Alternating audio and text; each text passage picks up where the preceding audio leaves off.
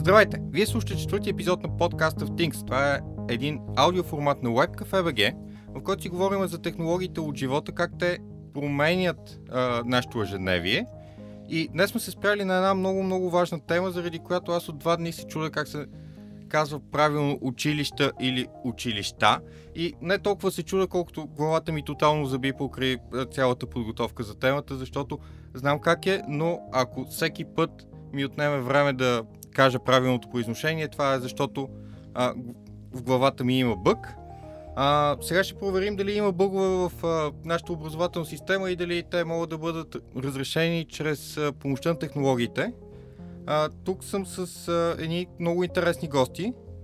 А, господин Ивайло Иванов от а, 134-то СОУ а, и госпожа Магданела Делинешева, която е от, от една неправителствена организация, която се казва Образование 5.0. Ще опитаме след малко защо, като ще си поговорим и за образование 4.0. Господин Ивайло Иванов, това е едно от смешните неща, които ще има днес. А, това е, започваме. Този епизод на подкаста в Things достига до вас с подкрепата на Viva.com.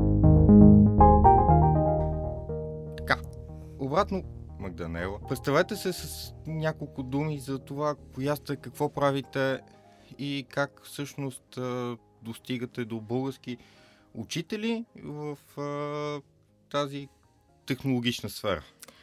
Здравейте! Аз съм от организация Образование 5.0. Това е неправителствена организация в обществена полза.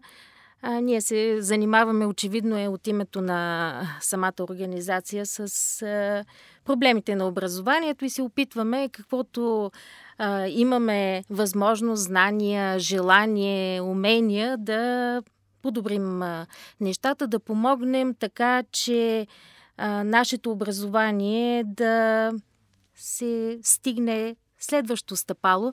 А, така, за това е и амбициозното име на нашата организация 5.0. Ние знаем, ние сме в економика 5.0, но смятаме, че е крайно време образованието да върви една крачка напред. Тоест, в някакъв смисъл сме и малко мечтатели. Една от ироните на днешния разговор е, че всъщност, ако кажем, че образованието подготвя младите хора за бъдещето, е много забавно, че то лежи в миналото. Това не е задължително така всеки път. А, Ивало, разкажете с няколко думи за себе си и за това какво правите в 134-то СОЛ и накрая ще ви помоля да ми отговорите на един простичен въпрос. Трябва ли училищата да имат CTO? Така, а, понеже започнахте темата за бъговете, значи от 3-4 години, 3 години по-точно, няма СОУ, има само СУ. Тоест, вече всички сме средни училища, не сме общо образователни. Дали е за добро или за лошо, те първо ще покаже, но темата за общо образование е малко и размита тема. Докато темата за дигитализацията е много по-конкретна и ясна и точна. И това е тема, която харесва както на младите, така и харесва на част от колегията, което е много положително. Специално в училището, където аз преподавам, функционира един център за високи постижения в образованието, чиято основна мисия е точно това да вкара новите технологии в учебния и учебно-възпитателния процес. Разбира се, особено при по-малките акцента е между тези две неща ученето и възпитанието. Опитваме се да го правим по различни начини. Част от нещата, които вкарваме, се вкарват, може би, за първи път в България, като реално практически работещи модели. Какво имам предвид? Примерно при нас активно се използват така наречените вотинг системи, които може би някои са ги виждали. Това са и дистанционни под формата на дистанционните за телевизор, в който ученика по време на час дава своя отговор на даден въпрос. По този начин, всъщност, крайна часа, учителя има една общена информация за всеки един ученик по-отделно какво е правил, колко е внимавал, колко е бил съсредоточен в часа, дали е отговарял коректно и може да се проследи неговото развитие. Без това по някакъв начин да се изисква всеки ученик да стане и да даде отговор пред всички други, което е невъзможно в рамките на един учебен час. Това е само едно от нещата. В тази система, която ползваме специално, има и облачна платформа, която анализира данните, прави анализи, препоръки, съответно може да даде в една или друга насока, къде са слабости на съответния ученик. Разбира се, за да работи всичко това нещо, са необходими две неща. На първо място това е технология, която да е налична, и на второ място е човек, който може да работи с технологията. Този човек трябва да е учителя в клас. Това не, не може да е някой така експертно лице, което да влезе и да направи нещо интересно в рамките на един час. Това може да е учител, който много добре се познае и материята, и учениците, и знае в кой момент може да ползва тази технология. Защото технологиите са средство. Те не могат да са акцента в учебния процес. И ако учителят е достатъчно добър, той знае в кой момент може да ги използва, в кой трябва да ги забрави тотално, защото човешкият фактор си е на преден план винаги. Абсолютно съм съгласна. Толкова точно изказахте всичко това, което и аз лично мисля по отношение на ролята на учителя. Учителя е центъра. Той не може да бъде заменен.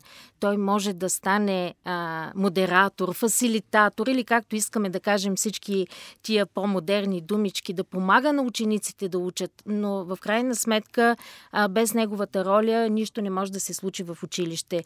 Технологиите са само един инструмент, с който той може да си свърши работата по-лесно, по-добре, да има повече обратна информация, да бъде по-интересно за учениците, но без учителя всичко това е кауза пердута. В този смисъл искам само да кажа, че Например, нашата работа за това е насочена основно към учителите.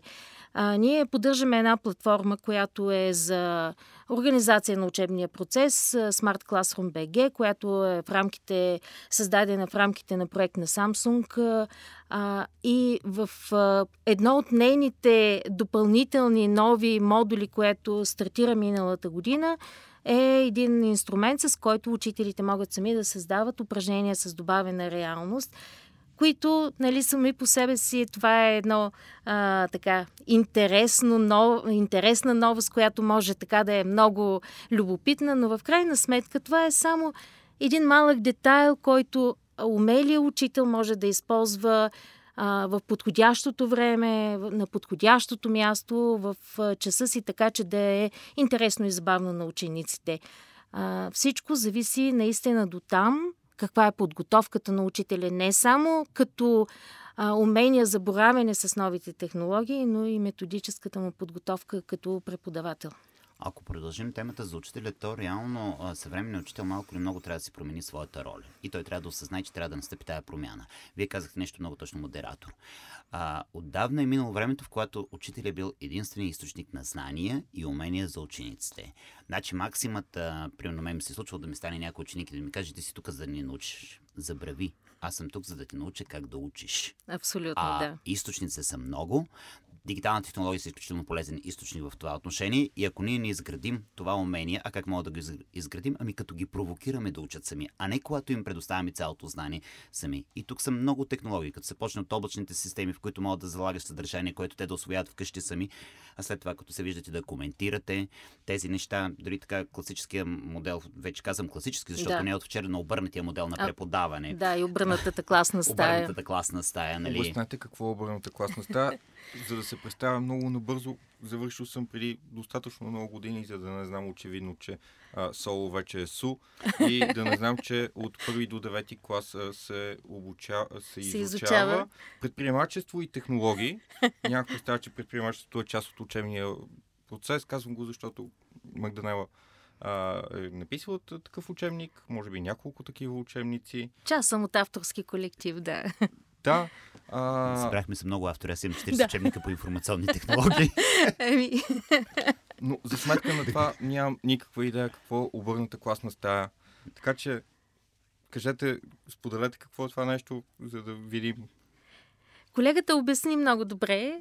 Всъщност да дадете една задача на учениците да проучат даден въпрос и след това в училище, в час а, този въпрос да бъде обсъден, а, да се а, изясни, да те да задават въпроси, да има дискусия, а не учителя да използва това време, за да преподаде този материал. Преподаването вече не е ефективно. Трябва да има учене. Не е модерно. В общи линии при обърнатия, обърнатия модел в така наречения flipped room, нали, да. а, който е в английска литература, а, при тях всъщност не си мислете, че е много лесно. Защото Въобще тук не, да. голямата задача на учителя е да подбере набора от материали, в различни формати задължително. Тоест не само да четат някакви вебсайтове, но той да, трябва да подбере както информация в вебсайт, така и примерно някой кратък филм документален, който може да се изгледа вкъщи. Тоест много по-голям обем информация, който реално в рамките на едно занятие може да се подаде към обучаемите. В резултат на този голям и различен по вид медии, информационен материал, ученика може да получи тази информация по различни начини и тя да му се натрупа. А в каква степен то освил е задача на учителя провери на следващия час, когато започнат да дискутират нещата, които е трябвало да разберат, да поставя въпросите. И реално това е едно знание, което ученика го освоил сам. А освоеното знание, което е само, е най-трайното знание във времето. Абсолютно. Бърз въпрос. Според вас, а, какъв трябва да, каква трябва да бъде формата на преподаване на дадено нещо, според зависи и от предмета тук, а, за да бъде най-трайна. А в момента, в смисъл, преди няколко месеца направих интервю с Димитър Маджаров, който е основател на Учи се. Те имат една, доколкото разбрах, много използвана платформа, доколкото разбрах нали, от познати родители, с които говорих. А, и децата са напълно окей okay с това да гледат видео и по този начин да борят уроците. Аз лично, нали, въпреки че много го приемам и съм нали, супер с а, тази идея и ми допада този формат, аз лично не винаги помня добре на база видео. А, да кажем, разбирам много по-добре, ако мога да скримирам издаден текст. А, кога трябва, какви са форматите, на обучение а, като формат, като канал на комуникация, а, кога те са успешни, кога не са и къде трябва да бъдат заменени и къде не. Трябва ли да пишат учениците? На ръка. Първо, трябва да тръгнем една крачка, да се върнем една крачка назад. А, както сам отбелязахте, хората учат по различен начин. Тоест, добре учител трябва да има всичко това предвид. И а, все повече се разбира важността от а, персонализираното учене. Тоест, учителя трябва да може да насърчи своите учи, ученици да учат по начина, по който те могат да учат най-добре. Така че ако а, един човек има действително визу, по-силна визуална памет, макар че по принцип визуалното възприятие е доста по... А, има много по-голям процент запомняне а, с него, а, друг човек може да има нужда да си напише нещата, така че а, няма а, универсална формула в никакъв случай. А, това, което а, може а, и трябва да се прави, е да се търси такъв набор от различни средства и тук технологиите са а, именно инструмента, който може да го предостави който да даде възможност на, а, да се използват дали било то видеа, било то интерактивни упражнения, било то най-обикновени прости упражнения, чрез които а, правейки нещата, учениците учат. Защото в крайна сметка, когато правим нещо, ние се учим най-добре. Тук бих искал да разширя темата, като всъщност от една страна какъв материал ще използваме зависи от обучаемите. От друга страна зависи от предмета, който преподаваме.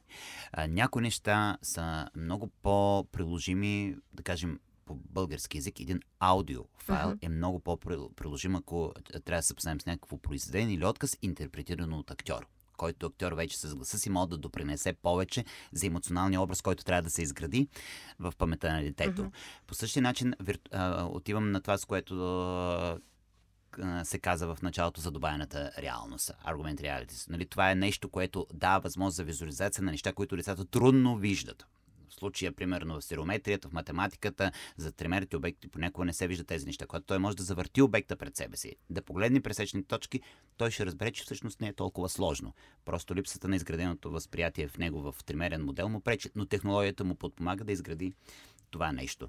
От друга страна пък разнообразието от различни технологии и медии, които се използват, дава възможност всеки да избере онази, която му е най-лесна за него като възприемане и достъпна. Хубавото нещо е, че всъщност всичките тези неща са достъпни както на компютъра, така и на смарт телефона mm-hmm. вече. Тоест, навсякъде стига да има желание, ученика може да учи.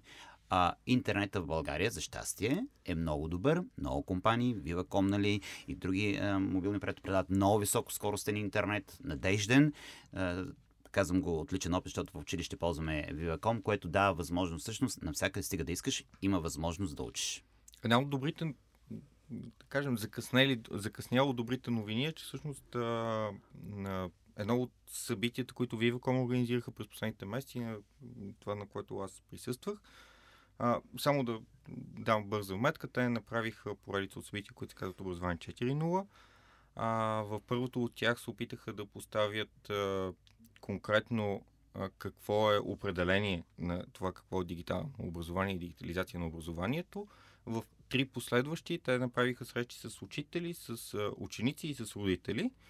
А, присъствах на първото и на това с учителите. Покрай това навлязох малко по-подробно в темата. Стана ми любопитно от гледната точка на технологичен журналист. А, една от новините от есента беше, че всъщност от около 2000 и няколко училища в България а, половината имаха Wi-Fi към а, началото на есента. До края на миналата година трябваше още а, половината от останалата половина да имат и мисля, че до май месец трябва всички учебни заведения в България да поимат а, Wi-Fi, който да, може, който да може да бъде използван от учениците.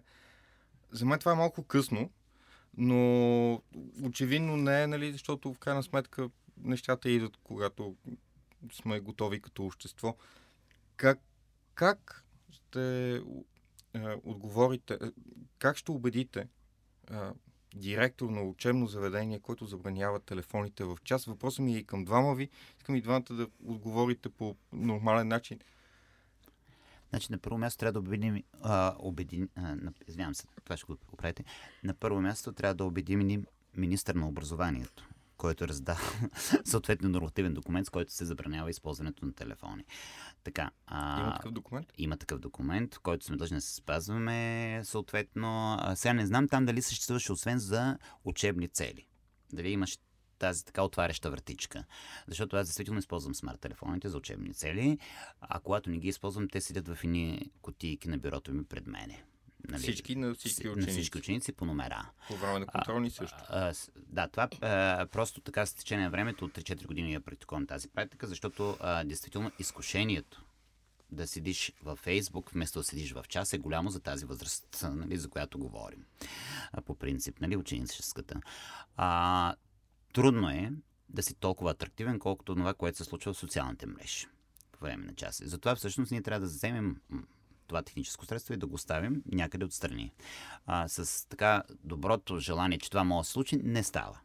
Малко или много трябва така а, да се приложи някакъв механизъм, който да има дистанция. Разбира се, не трябва да забравяме, че смарт телефона е преди всичко смарт, а след това телефон. И в, в интерес на истината повечето го използват като смарт устройство, а по-малко като телефон процентно време, занимавайки се с него. От тук на след вече ангажимент е на учителя, тая смарт технология, която му е налична, да използва. Примерно, аз използвам различни веб-базирани платформи, които ми позволяват, както преподавам, следващия момент да задам въпрос и да поискам отговор чрез смарт телефона от учениците в рамките на минута, минута и половина. Например? Примерно, а, да кажем, сега преподавал съм нещо и след което поставям въпрос, кажете ми трите отличителни черти на това нещо. И, и това е ползваме на система Mentimeter, която дава възможност Менти... полета... Mentimeter се казва. Okay. Нали, в която те, да, те от телефоните могат да ведат отговори. И отговорите излизат. Хубавото нещо е, че отговорите излизат анонимни. Но аз виждам колко ученика са ми отговорили. И коментирам получените отговори, колко от тях са верни, колко са грешни. Или, примерно, правим някакво класиране. Често Mentimeter го използвам, когато предават курсови проекти, те да оценят работата на своите съученици култивирам друг тип умения. Нали. Но това, че те грабват телефона и се включват в една дейност, която ми е преко свързана с учебния процес, вече забравяме темата за Фейсбук и всичко останало. Но това е една активна фаза, в която те живат за малко, след това веднага си ги връщат. Нали, а, ще попитате, може би, как съм го постигнал това нещо. Разбира се, с дребни така, учителски трикове. Първият простичък трик, нали, след като сложиш котийката, и кажеш, че трябва да ги слагат, нали? Как да ги убедиш? Еми много просто. Казваш, аз пиша отсъствие на база празни кутийки. И тогава той има стимул да се остави телефона, защото не, не иска да има отсъствие. Нали? Но в течение на времето това нещо те свикат и автоматично се оставят телефоните, дори в часата не ги взимат. Нали? Свикнали се, че това е начина за работа. Да оставиш телефона и да се удареш на предмета. Да, точно така е. Всичко е въпрос на дисциплина, която в крайна сметка може би най-трудно се постига в класната стая, а, а може би и да разширим така периметъра. А, аз също като учител имам такъв опит. В училището, където работех, беше задължително в началото на часа да се оставят телефоните. А, но аз също съм ги използвала с задачи, тъй като а, съм преподавала английски. Съм ги използвала в контекста на моя предмет. И това, което мога да кажа от опита си, е, че когато а, първо има много ясно поставена задача, когато а, има даже и такъв елемент на състезание между учениците, примерно работа по групи. Обяснете този текст, намерете, разберете еди кои си думи. Говоря, нали, давам пример с един конкретен предмет. А, те са действително ангажирани, фокусирани и свършват нещата, за които а, могат да използват телефона а, действително за учене, а не за браузване в социалните мрежи. Това, което е най-важно, за да може а, а, това мощно средство, което има всяко, почти всяко дете в ръката си да се използва именно за учене, отново пак стигаме до учителя, оттам откъдето тръгнахме. Той, той трябва да научи учениците как може да се използва това за други цели. Знаете ли, а, когато започнах работа активно, значи аз съм в много лесна ситуация, защото аз преподавам информационни технологии, имам си компютри пред всяко дете, нали, така нататък. Но ето колежката и повечето колеги са в кабинет, където има един компютър за учителя, децата нямат техническо средство. И тогава действително телефона е единствената възможност за използване активно на тези дигитални технологии, а не само ние да показваме нещо на дъската, било той и интерактивна, в която да, да местим нещо. И те са част от учебния процес. Но а, реално аз се изненадах, примерно, случва ми се а, да подам информация, в която искам чрез QR код да ми отговорят. Оказва се, половината нямат инсталиран QR четец което ме, за мен беше шокиращо. При условие, че в много списания се започна бил, билбордове и къде ли не, да се налага да прочеш информация чрез QR кода. Отворихме една тема, нали? Какво представлява QR кода, какви са вариантите, нали? Колко полезно нещо е, как и те сами могат да си направят QR код за неща, които искат да споделят с някой друг. И те научават нещо, което е навсякъде вече около тях. То е реалност. Има го, нали? Сега, искам се надявам, че поне няколко учители са в София и страната биха слушали този подкаст. Това е и причината да питам за ноу-хауто нали, с конкретни имена на приложението, което използвате.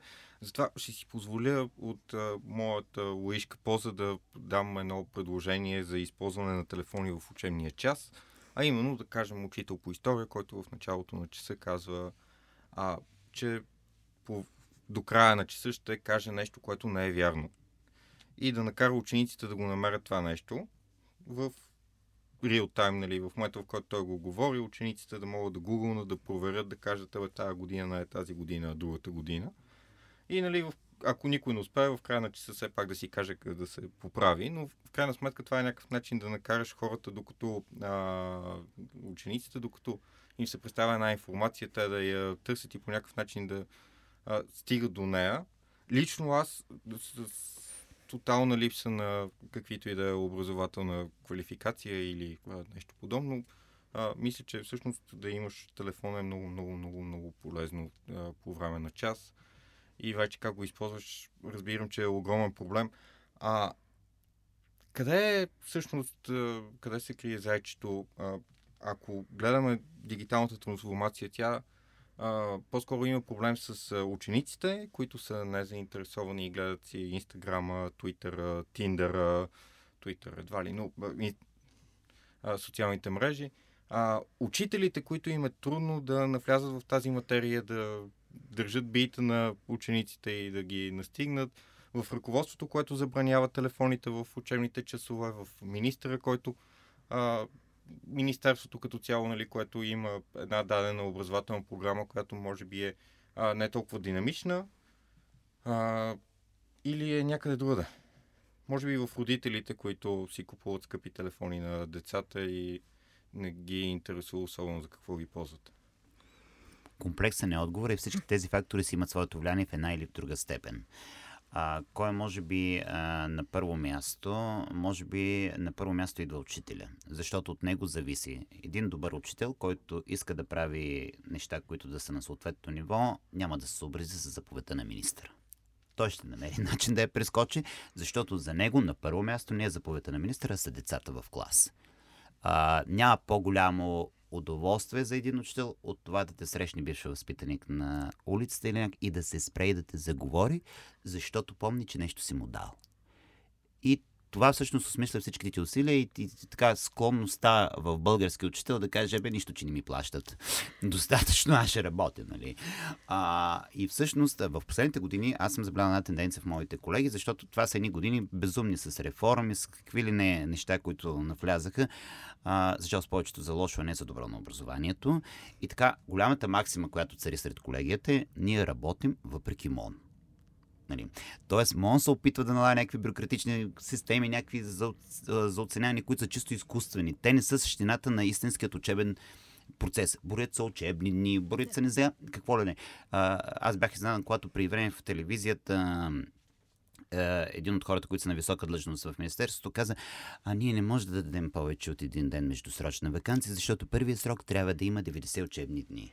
Да, нали? Абсолютно да. еднакъв с втори. Да, абсолютно. Значи ние все едно, че произвеждаме някакви болчета, а не предаваме учебно съдържание и няма никаква разлика дали една тема ще я предеш първи срок или втори срок. Няма го разбирането, че това е един творчески процес, че всъщност е важно какво се случва в края на учебната година, дали е покрито. Не, ние отброяваме точен брой часове по точно определено разписание нали, което е някакво безумие.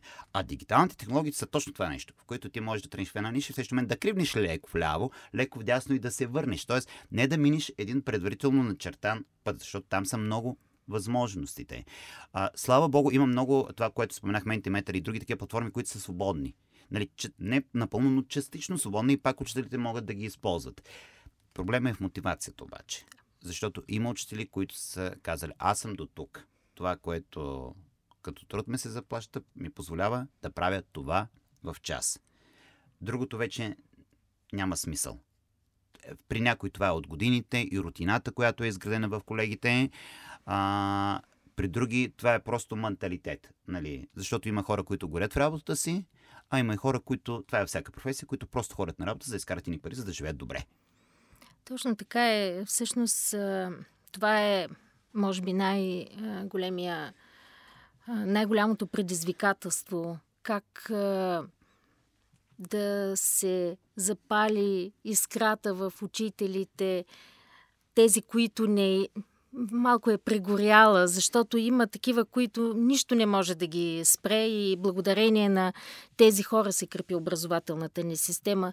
Но има и такива, които така, може би можем да кажем, малко са заспали не зимен сън, но се крият или са се обезверили, а всъщност те също могат да направят чудеса. И а, нашите усилия са насочени именно на там да покажем, че всеки може с малко усилия да промени а, своята работа, да промени настройката си към своята работа и съответно и резултатите, които получава удовлетворението от а, своите ученици.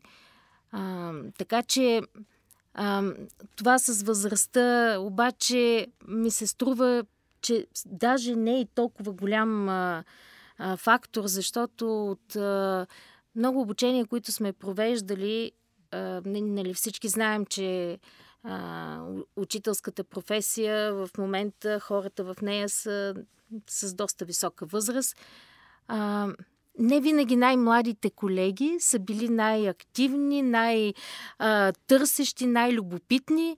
А, всъщност стигаме пак до там, че този, който има желание да прави нови неща, независимо, че това поколение въобще не е поколението на новите технологии, тези, които в момента всички живеем в тях, в крайна сметка тези хора правят наистина те самите имат нужда да се научат и с удоволствие го правят, за да бъдат, да говорят на един език с своите ученици.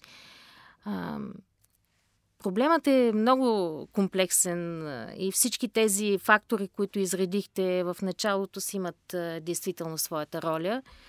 Но пък от друга страна има хора, които се опитват да се преварят с всичко това и то го се прави, разбира се, с а, цел а, наистина в името на децата, на учениците, които трябва да излязат от училище с а, умения да се справят с живота. Не трябва да забравяме нещо, че всъщност образователната система по принцип е една консервативна система. Абсолютно, да. Всяка една промяна изисква време. Аз мога да дам така конкретен пример. Ние ползваме Office 365 на Microsoft като платформа за комуникация в колектива. Всеки колега си има служебен имейл, ученица си има служебен имейл и всичко върви. Това нещо в момента върви прекрасно. Синхронизирани телефони. Всеки получава информацията, която се изплаща от директори и така нататък. Но в първите години, когато трябваше да тръгне, това беше преди 5 години, беше голяма борба. Защото бяха свикнали съобщенията се пишат на бележка в учителската, се залепят. Нали, и после кой прочел, кой не прочел. Пък като прочел, че се разписал.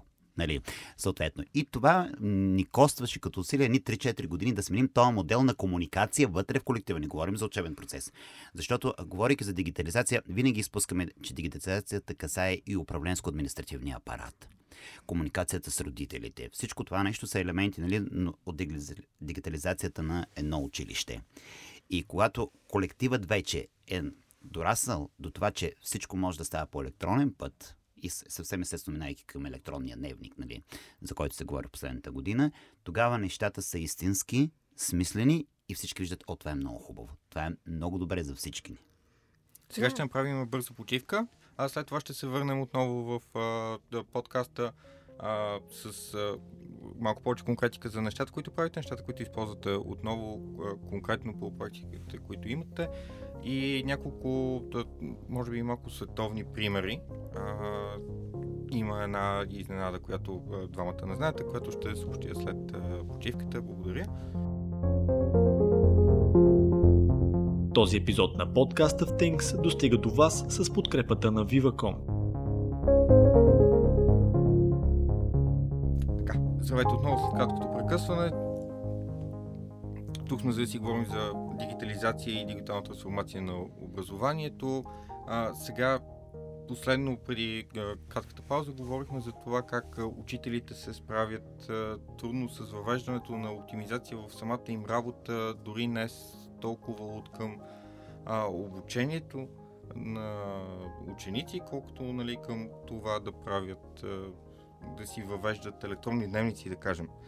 А, аз днес говорих с моите колеги, които са родители. А, както преди всеки подкаст си говоря с колегите, за да видя какво знаят и какво не знаят. Едно от интересните неща, впрочем, е, че не, не бяха много наясно какво е добавена реалност и как работи. Показах им, разбраха а, горе-долу като концепция а, преди един от предишните епизоди. Сега, що се отнася до образованието, примерно едната колежка с дъщеря 9 клас в елитно столично училище.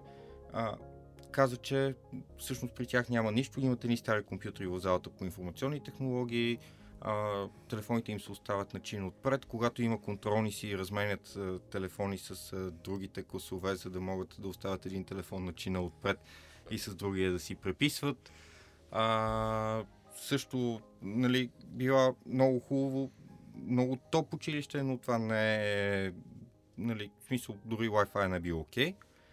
Okay. друга колежка каза, че пък те първа търси къде да вкара в първи клас а, своето дете и се спряла на едно от а, училищата с...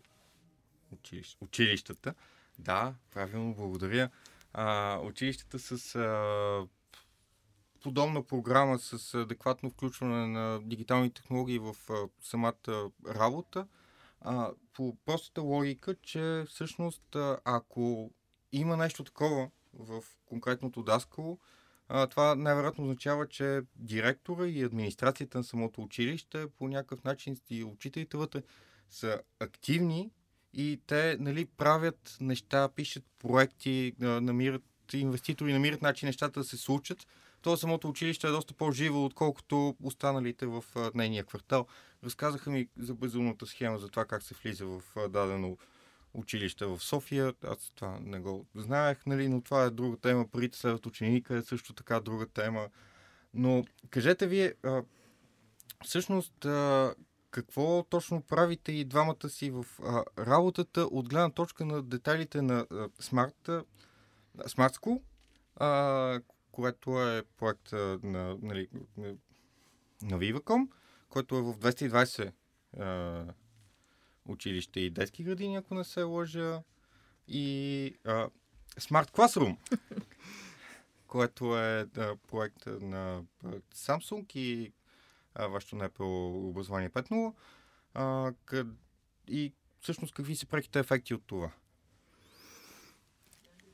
Платформата а, Smart Classroom беше създадена през а, 2015 година. Тя е изцяло български проект. От 2018 нашата организация администрира, но ние сме в процеса на нейното създаване от самото начало. Целта и е да даде възможност на учителите да разработват своите уроци, да качват материали, да ги споделят с учениците си, а, изобщо да има някаква интерактивност в обмена на информация. На практика, чрез нея може да се осъществява спокойно така нареченото смесено обучение или както е английският термин blended learning, т.е. да се направи съчетание от е-обучение, онлайн форми, по-специално заедно с традиционните форми, лице в лице, в класната стая. А, тук, естествено, отново учителят има думата и решението да прецени кога какво е необходимо за неговите ученици. Примерно една а, интересна функция, която има в платформата е, че ако, да кажем, се зададе домашна работа, учителя може да върне коментари, ученика да върне обратно, задава се даден срок. А може ли да се изпраща а, мейл, в който не е прикачен файла и да кажеш, аз го изпратих, ама то е нещо... Не, не, то директно в средата на платформата се връща съчинението, да кажем, есето, Жал. така че това няма как да мине.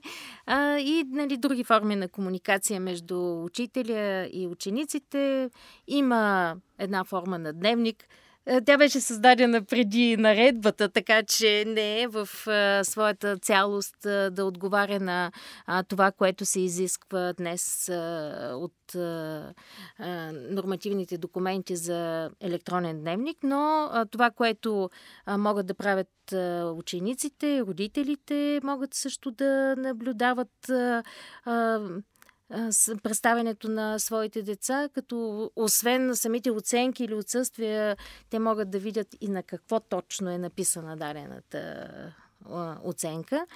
А, това е в общи линии една платформа, коя, тип Тоест, платформа, която... Или... Да, да, а, да, което е направено в средата на платформата, защото там могат да се правят и тестове, например. А, не е нещо по-различно от а, много други а, подобни а, образователни платформи. А, разбира се, всяка от тях си има някои предимства и недостатъци. А, това, което има като един плюс а, към, а, в работата е, е миналата година пуснахме допълнителен модул, който е за учителско и ученическо портфолио. И а, интересното, а, интересна и хубава възможност е, че някои ресурси, които са създадени в платформата, например, учителя има една, един прекрасен урок, една хубава презентация, която може директно да а, включи в своето портфолио, което е също задължителен елемент от гледна точка на предстоящата атестация, която всеки учител и педагогически специалист подлежи. Но това, което е най-голямата новост е модула, с който се влиза в един друг инструмент за създаване на образователни ресурси. Ние им казваме накратко упражнения, защото те наистина са. Целта е да са някакви кратки форми с добавена реалност.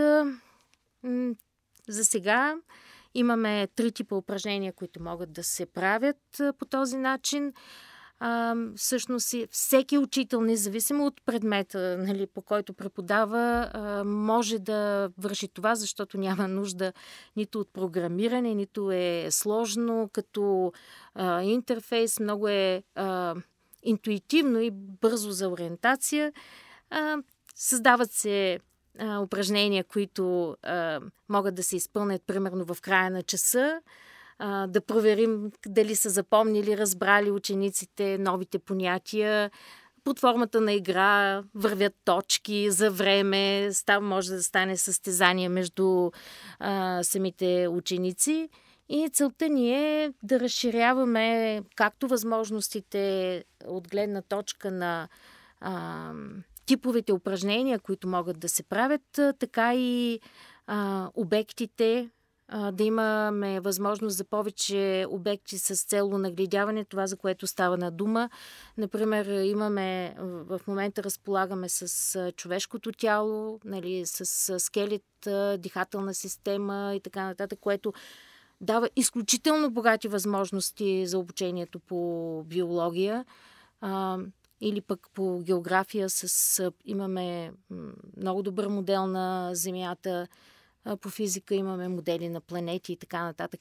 Тоест, както да се а, направят по-скоро упражнения с тип символи, а, които да проверим, съчетавайки отделните елементи, дали, са, дали е освоено някакво съдържание, така и да бъде а, представено представен някакъв, някаква тема с цел нагледяване, да кажем, с човешкото тяло.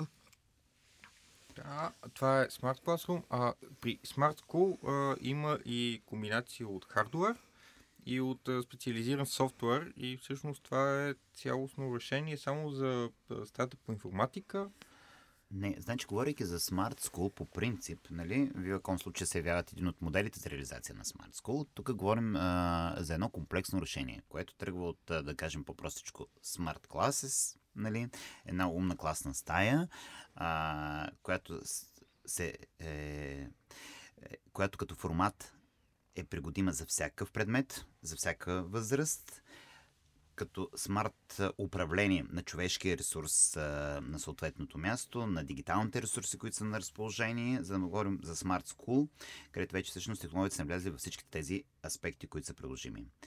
Viva.com имат технологично решение всъщност по отношение осигуряването на бързата комуникация, защото всяка една смарт технология е базирана на някаква комуникация. Дали е затворена комуникация вътре в самата организация. Това в училище почти го няма, защото тези затворени защени се използват в бизнеса, където има ноу-хау и трябва да се пазят нещата.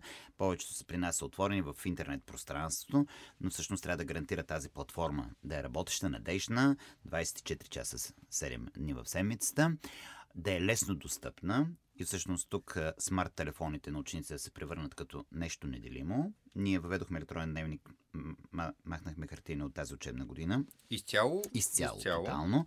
А, проблеми все още имаме и това е нормално, защото е нова технология, нали? А, а, но, примерно, а, когато така с учениците си говорим, защото на тях електронни бележник има съответното приложение на телефона. Uh-huh. Нали? така, една от първите реакции, които чуме, как е доволни ли сте? Те какво страшно, преди да се преберат, нашите знаят какво е станало. Днес, докато говорих с един колега, а, един от колегите, който той има две прекрасни момиченца, едното е в училище, а, докато го разпитах какво се случва и той ми казваше, нали, че всъщност нищо особено му случва с училището, получи нотификация на телефона си а, за шестица по български язик, му е жива и здрава. А, през приложение, което се казваше школото. Да, те има много варианти. Нали, не е само школото, нали, легитимни ли 365. Какво значи ли замен... В смисъл, дали изцяло заменят а, хартиния дневник или тези, които заменят хартиния дневник са някакви конкретни Абсолютно не знам, не съм значи, нито родител, нито ученик. Нормативната а, наредба е такава, че през тази година Министерството дава възможност училището да реши дали да води едновременно и електронен, и хартиен дневник. Това е през тази учебна година. Следващата обаче учебна година Министерството взело твърдо решение, че хартиен дневник не може да се води. И всъщност големия срив се очаква да стане следващата година. Точно. Защото училища, които викат, абе, той ще го отложим докато дойде до края и изведнъж ще го вкараме, просто няма как да случи. То се иска една подготовка. подготовка по отношение на човешкия ресурс, който ще поддържа всичко това нещо, ще въвежда информация, трябва да се въвежда коректно. Примерно, при нас едни от първите проблеми, които възникнаха с колегите, е използването на запетайка или точка при писането на оценката и закръглянето. Нещо много елементарно, но те не са свикнали да въвеждат резултати от цифровия блок, където автоматично като натиснеш точката, тя се знае, че е дистичен разделител, а не е просто символа. И тогава той вика, аз пиша 5,60, той ми го закръгля на 5 нали, защото не го приема коректно заради некоректно подадени данни. Това е малко или много и част от някаква техническа грамотност, която трябва да е. Има как. Е, всичко това са технологии. Тези технологии работят с данни, но ако данните не се подават коректно, няма как да очакваме, че те ще подават коректно към информация към крайният потребител. И това става с въвеждането експерименталното на някакви такива технологии, в които някой трябва да стиска зъби и да се оплаква, разбира се, а, но в един момент това нещо трябва да се приеме. Друг Кое е... решение използвате при вас? Ние използваме училище 365, което е базирано на Office 365, защото, нали ви казах, ние имахме 5-6 години опит с Office 365, колегите свигнаха да го ползват. Какво правим реално с Office 365? Значи, първо, както ви казах, всеки има служебен имейл, който след кломбата следва 134 solsofia.org. Значи, това е нещо много важно да имаш идентификация, че ти си част от нещо голямо. А, никакъв спам Нямаме. Това, това и, е... и учениците? Или... Учениците от 8 клас нагоре имат служебен имейл. И са длъжни в комуникацията с учители и всичко да ползват само служебния си имейл. Тоест аз не мога да получа имейл от палавата картеричка АБВ и да отговарям, нали, мислейки, че това е някаква ученичка. Те имат само. Хубавото нещо е, че сме в платформа и дори да не ми знаете имейла, като напишат Ивайло Иванов на кирлица и мисля за моя имейл. Нали, това улеснява много работа. Към тази платформа имаме и календар този календар, когато се синхронизира с дневника, както е в момента, на тях им излезе на телефона часовете. И ако има промяна, те също могат да се видят това нещо, съответно заместващи учители и други неща. А, имаме хранилище на файлове, OneDrive, което се качват големите по обем файлове. Няма как. Видеа и други неща, които трябва да се гледат в а, къщи. миналата година използвах една платформа, която е кръпка към а, Office 360 бе Teacher Dashboard. Тя ми се използваше за даване на задания. Хубавото нещо при нея, сега и в Teams са почти е, реализирано това нещо, което е част, е, че когато аз пусна задания, родителя получава веднага имейл на детето ви е възложено еди какво се, еди какво се задание. И след това, като го ценя, родителя получава пак имейл. Знаем, вземе по еди какъв си начин. И когато бях на родителска среща, казах, о, много сме доволни. Нали? Защото вече знаем дали има задание и кога му е срока за предаване и няма как да го скатай като информация. А всички тия системи а, има всъщност тази възможност да зададеш задание и срок за предаване. Защото големият проблем който възниква, а, преминавайки от ученическа скамейка на студентската, е спазването на сроковете. Ние, учителите, сме много склонни да направим компромис. Ден-два. Във вуза никой не е склонен да направи този компромис. А в живота още по-малко. А, а пък в бизнеса въобще. Така че, ако не ги научим още сега да спазват стриктно времевия график, който е даден, а, след това те са за никъде. Да, аз помня, че ние бяхме най-лошия такова випуск, който някога е пристигал при моите преподаватели, така че се радвам, че след това децата очевидно са станали по-добре, защото няма как след най-лошия са дошли още по-лошия. А, всъщност, така, това ще го отрежа, защото си забравих тотално въпрос. А, не.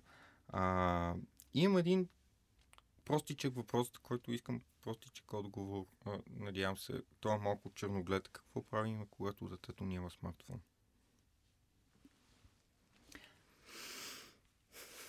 В нов, а, аз мога да отговоря, нали, така, ние в 8 клас правим анкета на всичките 8 класници от 3 години насам.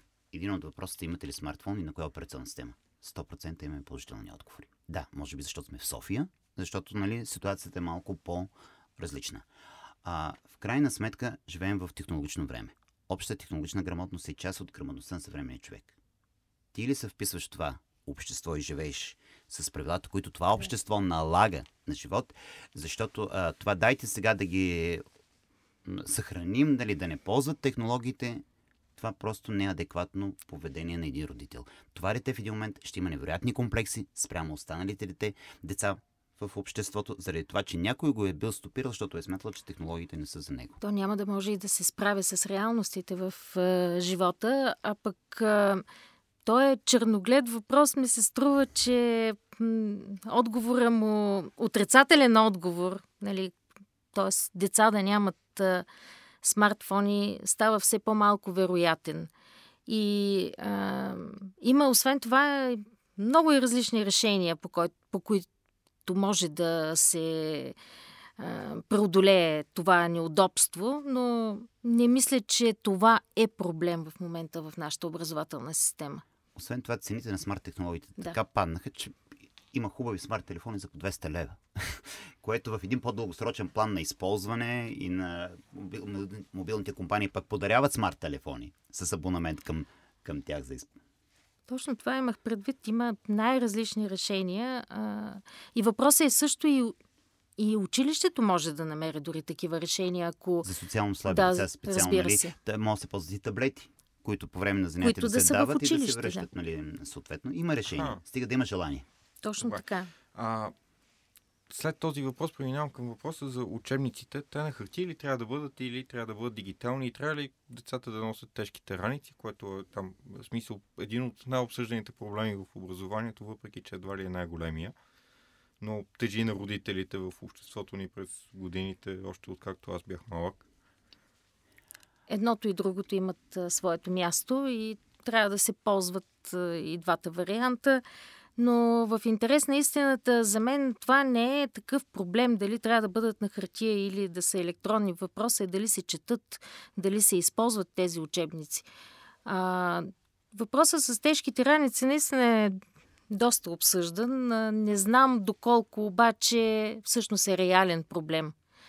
А, поне това е моето мнение. А, хартиен носител трябва да остане. Задължително. А, не може непрекъснато да гледаме през един екран. А, липсва и усещането до къде съм стигнал. Значи, едно от най-хубавите неща при учебника е и половината сме го минали. Остана половината. В електронния вариант няма да, как да разбереш, че половината материал а, си минал. От друга страна, проблема в тежките раници идва не толкова от учебници, толкова от прибавките към учебниците защото започвате тетрадка по това, учебно помагало по еди кое се, което са се добавени неща в училище. Сега с тази програма на Министерството за шкафчетата малко нещата ще се разтоварят. Защото има неща, които се ползват в училище, нали? И могат да се оставят в училище. Те не трябват вкъщи при подготовката. Как да. си представяте една перфектна работна среда за обучение според вас? Тоест, да кажем, училището след а, няколко години, в което всичко е както искате, а, от а, технологична гледна точка, от преподавателска гледна точка, от а, технологии, които са въведени вътре. А, и с двама ви предварително говорих, че сте били на конференция, която се казва Бен. Бет. Бен. Бет. Бет. Бет. Днес не ми върви с имената със сигурност. Бет, която е в Лондон и това, което казахте е, че всъщност е имало адски много българи там. А, това предполагаме положителна а, новина, нали, че всъщност има развитие а, и също след всичко ще ви попитам дали смятате, че има развитие. О, да, развитие има. Аз съм убедена в това. А, нали, започвам от края. А, самия факт, че толкова много българи имаше на изложението и то буквално на всеки втори штант хората обръщаха внимание на това, т.е. си ми е направило впечатление. Това показва, че има много хора, които искат да се случва промяна в образователната система и имат нужда да видят какво се прави и какво ние правим, да се съизмерят. А, така че аз съм оптимист, че нещата вървят и ще стават все по-добре. И от страна на Министерството, и от страна на родителите, от страна на учениците, може би. Да, аз искам а, малко да дам повече разяснение за това какво е Бет. Бет е всъщност Бет Шоу се казва да. в Лондон. А, това е най-голямото в света, може би, о, о, изложение за технологии в образованието. Като тук технология е широко отворено понятие. Не става, не става дума само за технологични джаджи, става дума за решения, които са често и просто в веб пространството изнесени. Аз тази година бях за седма година, ако не се лъжа поредна или осма, а, с една група от колеги, които се организираме сами. А, в тях имаше и учители, и преподаватели. А, и всъщност благодарение на това, че е, през тези години аз редовно съм а, ходил и съм виждал какво случва на БЕТ, а, да се каже, че голяма част от, от нещата случили се в моето училище са от това, което съм видял, на къде вървят технологиите и тенденциите. Защото България има изключително малък пазар големите неща много малко влизат или влизат на картинки. Те не се виждат в действително, тъй като няма тая покупателна способност. От тук насетне а, мога да ви кажа примерно това, което като тенденция трябва да се установява. А, преди 7 години, когато ходих, беше пълно с интерактивни бели дъски, с късофокусни проектори и така нататък. Последното изложение, това от преди 2-3 години вече като тенденция, интерактивните дъски почти липсват. Навсякъде са интерактивните дисплеи които Маса. също м- маса, дисплей пак. Няма вече прожекцията от а, проектора, която имаше. Същевременно, у нас какво случва последните 2-3 години? Министерството продължава да вкарва интерактивни бели дъски с, дис, с проектор, което като технология вече на световно ниво се казва, че е устаряло. Върви се към интерактивният дисплей. Поради няколко причини. Най-малко изображението е по-ярко, по-качествено, не зависи от светлените условия навънка.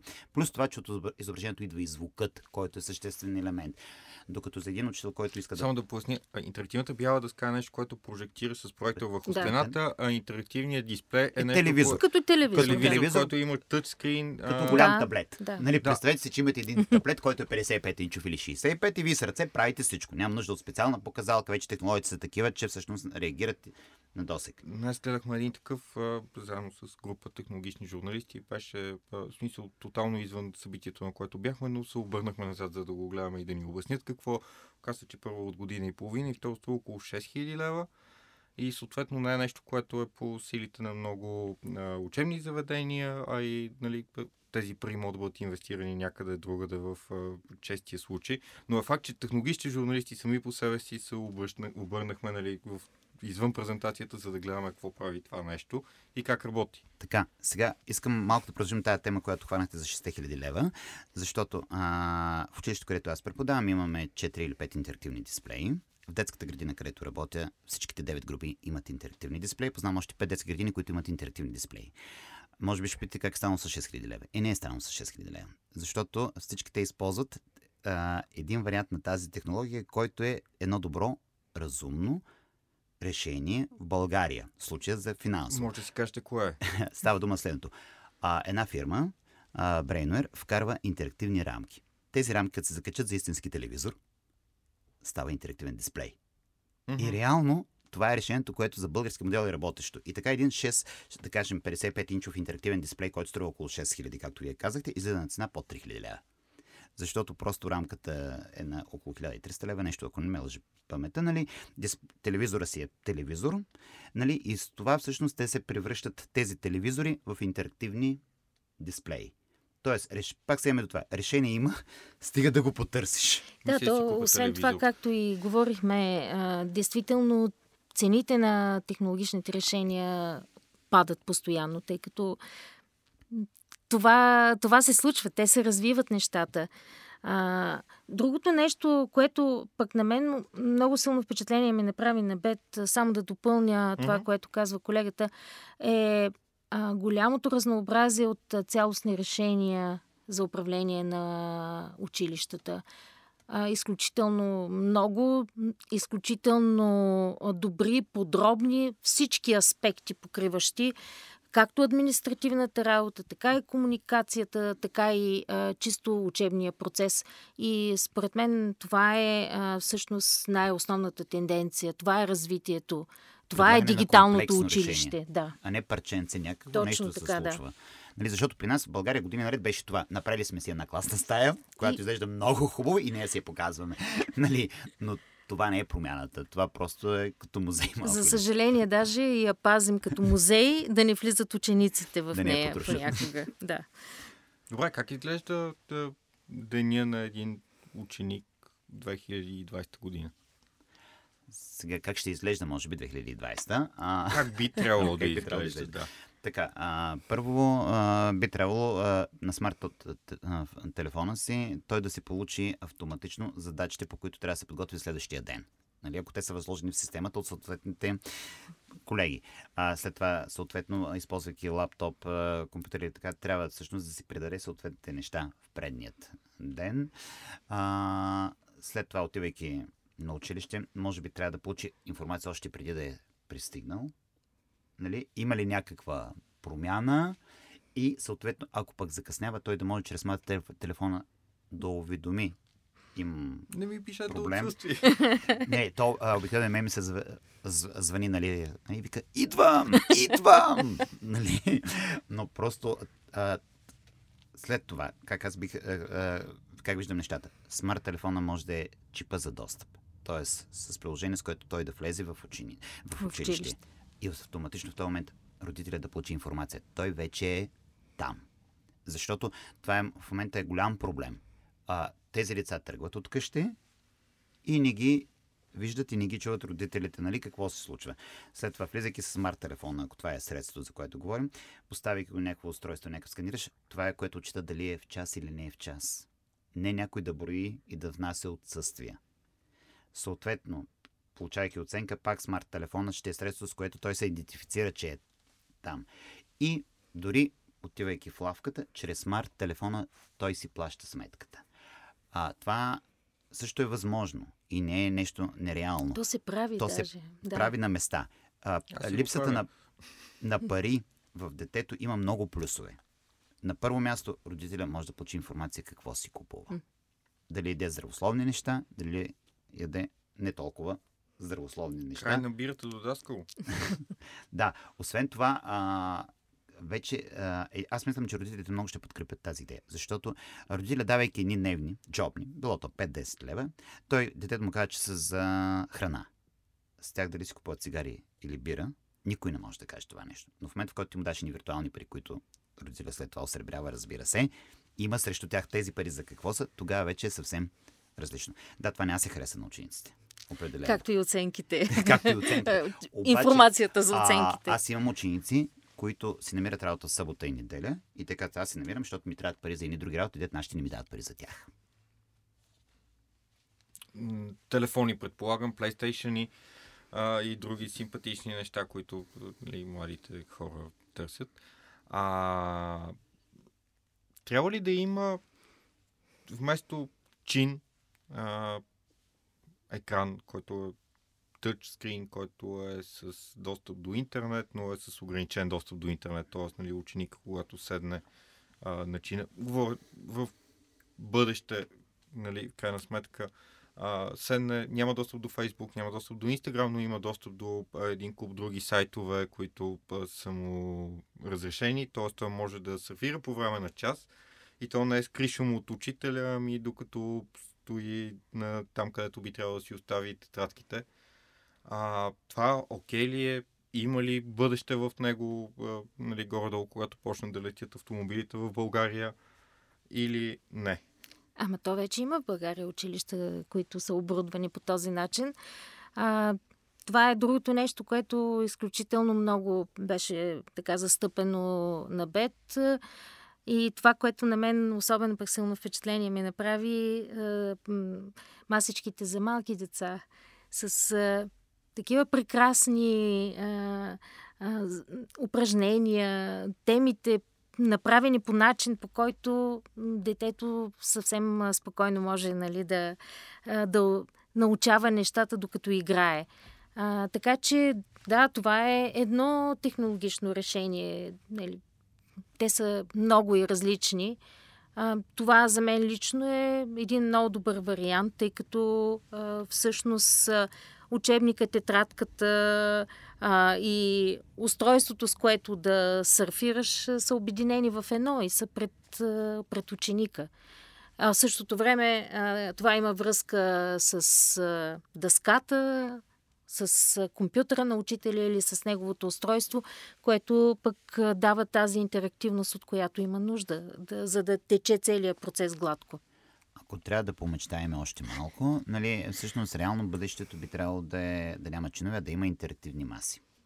В тези интерактивни маси да може той да си пише в някаква виртуална тетрадка, която автоматично се синхронизира вкъщи с компютъра му и няма да носи, няма да има нужда да И носи. тежки раници и няма тежки да има. раници. Същевременно, ако напише нещо много готино и смислено, учителя да може веднага автоматично да го покаже на екран пред всички. И обратно, ако напише нещо много гадно и тъпо, Също, примерно есе, да го покаже на дъската. да, За същевременно учителя трябва да е голям факир, защото пък трябва да може всеки един момент да натисне едно копче и всичко да се блокира и да е една тъмна маса, за да не, го няма дразне, дразненето от нея, да може вниманието да се точно върху човека отпред. Така че имат бъдеще тези технологии. А, просто се надяваме, че те ще се развият до степен, в която ще бъдат лесно достъпни по отношение на цена. Защото това е големият проблем, нали, всъщност. Не мож... Ако направиш едно нещо в една класна стая, то е безсмислено. Нали, ти трябва да го направиш масово, не трябва да стане стил на учени и преподаване от колегите. Има един бърз въпрос преди, малко преди края на нашия вече повече от предвиденото дълъг разговор. А, прави впечатление, че всъщност въпросните технологии навлизат, както казахте, по-скоро от по-малките към по-големите, поне от това, което говорих с познати. А, и всъщност въпросът ми, който не знам доколко ще може да ми отворите, но все пак, когато това нещо ще го видим в висшето образование, по каквато и да е форма? Ами, висшето образование го имам в интерес на истината, но не навсякъде има. Аз съм хоноруван преподавател в Софийския университет, води една дисциплина. А, проблемът, а, по-скоро висшето образование е тази автономност, която а, е в много аспекти. Тоест, в висшето образование ти си а, основно човек, който дава. Нямаш как да изискваш от студентите да спазват определен стил на работа, присъствие на лекции, най-малкото, което е. И поради тази причина всъщност да се правят едни инвестиции в някакви такива решения, които са, примерно, инвестиции за 40 човека, а идват 4 човека на съответната зала, са малко ненужни.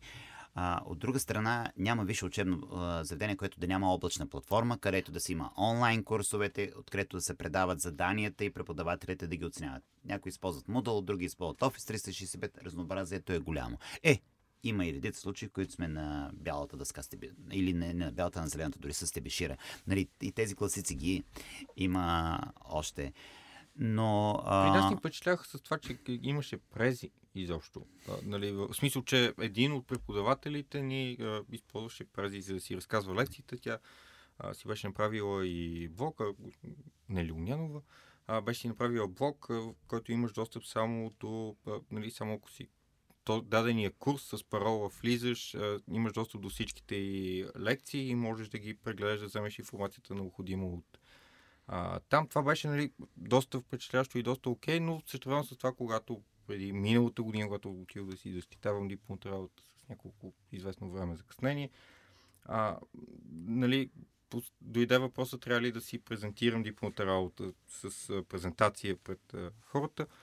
Оказва се, че дори да искам, аз няма как да го направя, защото нямам лаптоп никъде около мен, който да е с VGA кабел, а проектора, разбира се, беше само с VGA, няма HDMI, нали, с устаряла технология. Не бих казал, че сме имали облачна услуга и не бих казал, че някога съм изпращал а, имейл от а, мейла си, който, е към, който беше към Софийския университет. Надявам се да се променят нещата, но... Точно това исках да кажа. В крайна сметка не само, че университетите са автономни, но и самите факултети имат доста голяма разлика между тях. Аз съм докторант в факултета по науки за образование и изкуствата и там ми прави впечатление, че а, си е оборудвано с а, екрани, а, има и компютърни, компютърна зала, естествено, нали, ползва се модел за лекции онлайн. лекции имат, имат достъп студентите. Така че, крайна сметка, много зависи от организацията, която има в самия факултет. Факта, че нямаме тази култура на комуникация между преподаватели и студенти, каквато има а, в а, други държави. Визирам Англия, защото а, имам наблюдение как там а, се случват нещата в висшето образование. А, това в много голяма степен зависи от нас. Ние трябва да я изградим. Като казвам, ние имам предвид обществото. Това е, ако... В смисъл, кажете последни думи, а, за да можем да изпратим нашите слушатели с а, нещо положително, надявам се. Може и да е отрицателно, няма проблем с това. Ами, аз мога само да ги поканя да си смъкнат приложението Smart Classroom AR, което могат да смъкнат от Google Play, за да могат да разгледат а, а, многото упражнения вече, които имаме, за една голяма част от които благодарим на учителите, които вече преминаха обучение за създаване на образователни ресурси с добавена реалност, така че могат да видят какво правят техните колеги. Само ще се върна към първия си въпрос, който задал към теб, който ти така и не ми отговори. Има ли нужда училищата да имат CTO и а, какво би казал на един директор, който трябва те първо да си да изрива училището отдолу нагоре, за да смени системите при него? Значи, има нужда, защото това е стандарт във всеки един бизнес модел. Няма какво да свържим. Училище е бизнес модел. Ако искаш да си на качествено ниво. Всяко едно нещо е бизнес. Какъвто и да е, нали, дали ще събираш смет или нещо друго, това е бизнес. Училището не може да прави изключение, защото а, качественото образование иска ресурс финансов ресурс. Нали. А, за един такъв директор бих му казал а, това, което смятах всъщност да кажа като финал на нашия разговор. А, учителите няма да бъдат заменени от дигиталните технологии, но учителите, които не ползват дигитални технологии, ще бъдат заменени от колеги, които ги ползват. Благодаря и на двама ви. А, това беше края на нашия подкаст of Things, един аудиоформат на WebCafe с подкрепата на Viva.com. Аз днес научих, че няма а, соло, вече има сута. Научих, че а, може да гласува с дистанционно, предполагам, представям си го с кава по някаква причина, докато а, учителят ти задава въпроси и накрая това нещо да излезе в някаква база данни някъде си и да можеш да го гледаш и да го следиш. А, научих, че има работещи примери за а, добавена реалност, които нали, български учители могат да ползват безплатно, а, както и че има все пак някаква институционална готовност за това да се променят а, учебните заведения, а, те да бъдат обновявани технически и да бъдат в крак с едно време, а, в което ако изостават, а, в крайна сметка стават неактуални и каквото и да преподават, ако изглеждат странни в очите на учениците, които са, нали, четат за летящи коли, а, това просто няма как да се получи. Благодаря ви отново много. Да, до следващия път.